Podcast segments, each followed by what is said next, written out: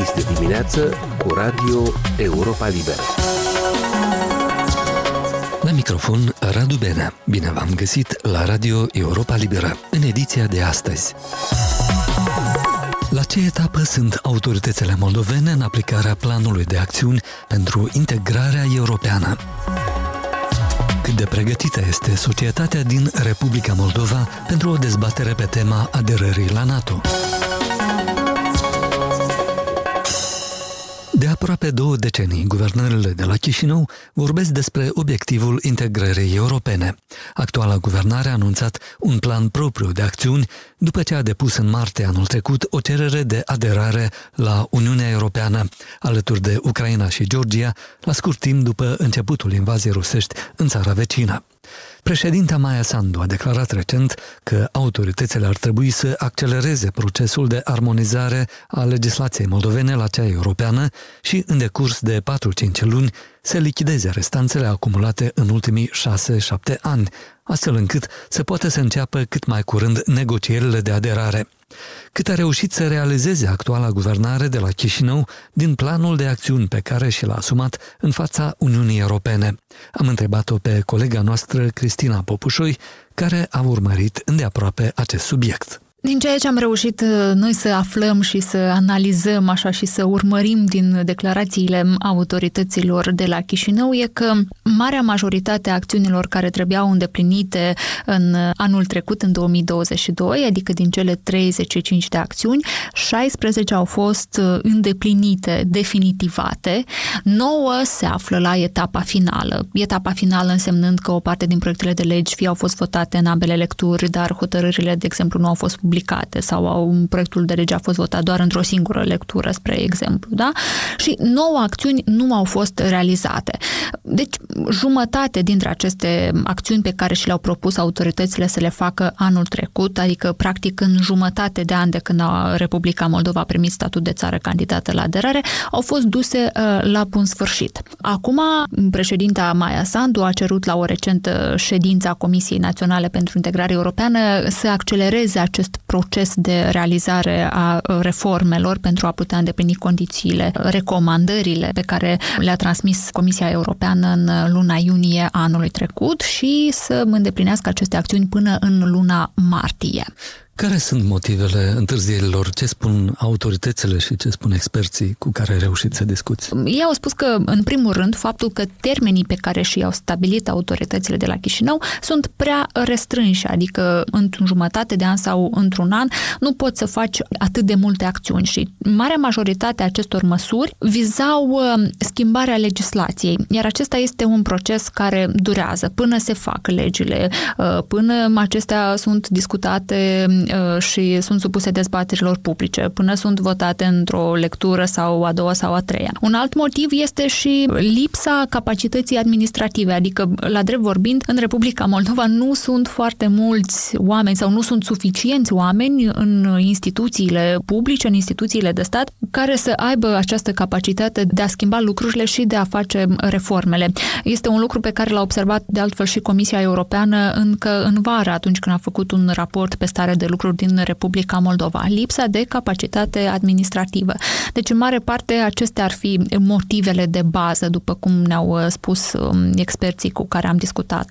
Unii experți au mai atras atenția, Cristina, nu doar asupra perioadei scurte, de numai câteva luni în care autoritățile ar trebui să recupereze ani de zile de întârzieri, dar și asupra faptului că ar trebui să conteze nu numai viteza, ci și calitatea reformelor. Da, am discutat cu jurnalistul Europei Libere pentru Afaceri Europene, Ricard Iosviac, și în discuția noastră Ricard spunea cât de important este ca lucrurile să fie făcute bine și să fie făcute corect, astfel încât Republica Moldova să se transforme într-un stat modern și european și care să corespundă cerințelor pe care le cere Uniunea Europeană atunci când o țară vrea să îi se alăture. Și el a adus niște exemple asemănătoare, cumva și apropiate Republicii Moldova. El vorbește, de exemplu, despre despre uh, România și Bulgaria, care au intrat cumva în grabă în 2007 în Uniunea Europeană și pentru că nu au făcut toate reformele ca la carte, aceste două țări încă nu beneficiază de toate drepturile pe care le oferă Uniunea Europeană, de exemplu, să facă parte din spațiul Schengen. Și iată, el spune că este mai bine ca lucrurile să fie făcute corect, să fie făcute până la capăt, decât să fie făcute în grabă. Și este cu adevărat un lucru important pentru că chiar și aici, la Chișinău, mi-amintesc recent șeful delegației Uniunii Europene în Republica Moldova, Ianis Majex, spunea că nu ar trebui să se facă doar un copy-paste al legislației europene sau a politicilor europene aici în Republica Moldova, ci este important ca aceste politici să devină funcționale în Republica Moldova. A fost Cristina Popușoi mai multe despre angajamentele Chișinăului față de Bruxelles și stadiul de realizare a acestora puteți afla pe pagina noastră de internet la moldova.europalibera.org. Într-un nou episod al podcastului În Esență, Eugen Rușiuc a discutat cu analistul politic Anatol Țăranu, fost ambasador la Moscova, despre apelul președintei Maia Sandu către partenerii occidentali lansat recent în marginea Forumului Economic Mondial de la Davos, în Elveția, privind livrarea de arme către Republica Moldova, dar și despre afirmația șefei statului, care a spus că în prezent la Chișinău are loc o discuție serioasă despre capacitatea de apărare a țării și dacă aceasta ar trebui să facă parte dintr-o alianță mai mare, fără să numească însă Alianța Nord-Atlantică. Cât de pregătită este societatea moldoveană pentru o eventuală dezbatere privind renunțarea la statutul de neutralitate și aderarea la NATO nu există o altă posibilitate de a ne dezice de statutul de neutralitate și de a adera la o alianță de apărare fără ca să fie deci, operate schimbări la Constituție. Ce Din punctul dumneavoastră de vedere, prin aceste declarații, Maia Sandu dă startul unor discuții în contextul unei eventuale revizuiri a statutului de neutralitate a Republicii Moldova? Dacă doriți, da. Dar iarăși rămânem deocamdată la capitolul examinarea celor mai bune soluții pentru Republica Moldova. Examinarea. Deci inclusiv și discuția în societate despre necesitatea ca acest lucru se întâmple. Și eu aș vrea să adaug uh, încă un moment foarte important la această temă.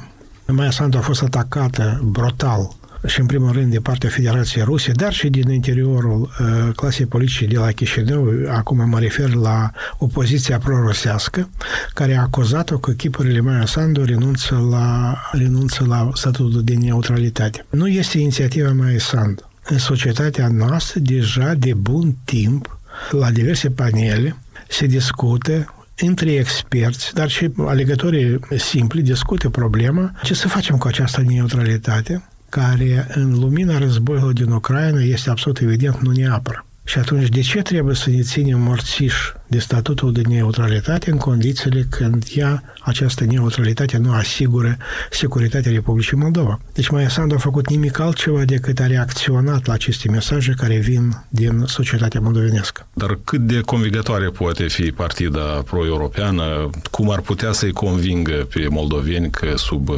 umbrela NATO e este mai sigur decât acum? Este o întrebare foarte bună și ea ține de maniera, dar și de capacitatea de comunicare a actualei guvernări, dar și a partidei pro-europene pe ansamblul Republica Moldova. Dacă ne uităm peste sondaje, vom vedea că doar aproximativ 20% din societatea moldovenească acceptă uh, o posibilă aderare a Republicii Moldova la NATO. Puțin peste 22%.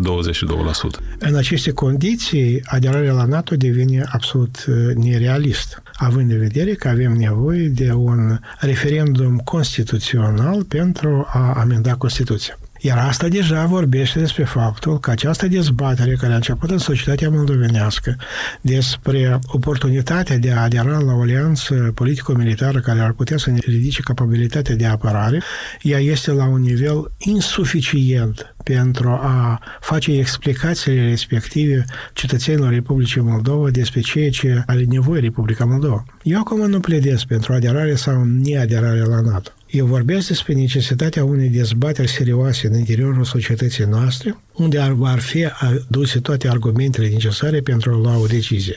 Analistul politic Anatol Țăranu, fost ambasador la Moscova, în dialog cu Eugen Rușiuc. Întregul interviu îl găsiți într-un nou episod al podcastului, în esență, pe pagina noastră de internet la moldova.europalibera.org și pe rețelele de socializare. Dimineață, în toată Ucraina, au sunat alarmele.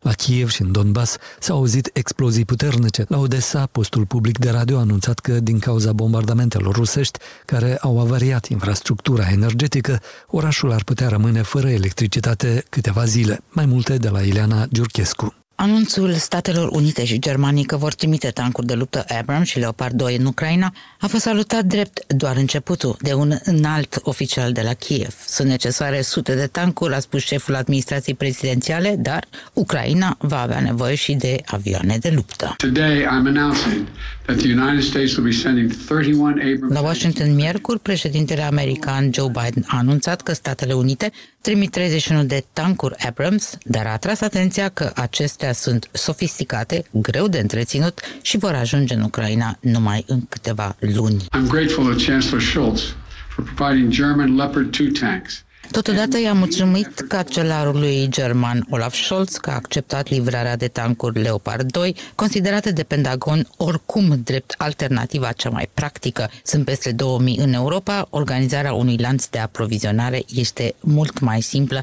consideră Ministerul American al Apărării. Але якщо ми говоримо відкрито з вами і чесно, то кількість da, La Kiev, președintele Volodymyr Zelensky a lăudat decizia aliaților occidentali, îndemnându-i să furnizeze cât mai repede și cât mai multe tancuri. Cheia acum este viteza și volumul. Viteza în pregătirea forțelor noastre, rapiditatea în furnizarea de tancuri Ucrainei și numărul de tancuri, a mai spus Zelensky în discursul video de miercuri noaptea. Joe Biden a aprobat să fie trimise tancurile Abrams în Ucraina după ce Germania a anunțat că va livra Ucrainei 14 tancuri Leopard 2 din propria dotare. Totodată va permite țărilor partenere să reexporte în Ucraina tancurile Leopard pe care le au. Polonia, Finlanda, Spania, Olanda, Portugalia și Norvegia sunt dispuse să furnizeze Ucrainei propriile tancuri Leopard de producție germană.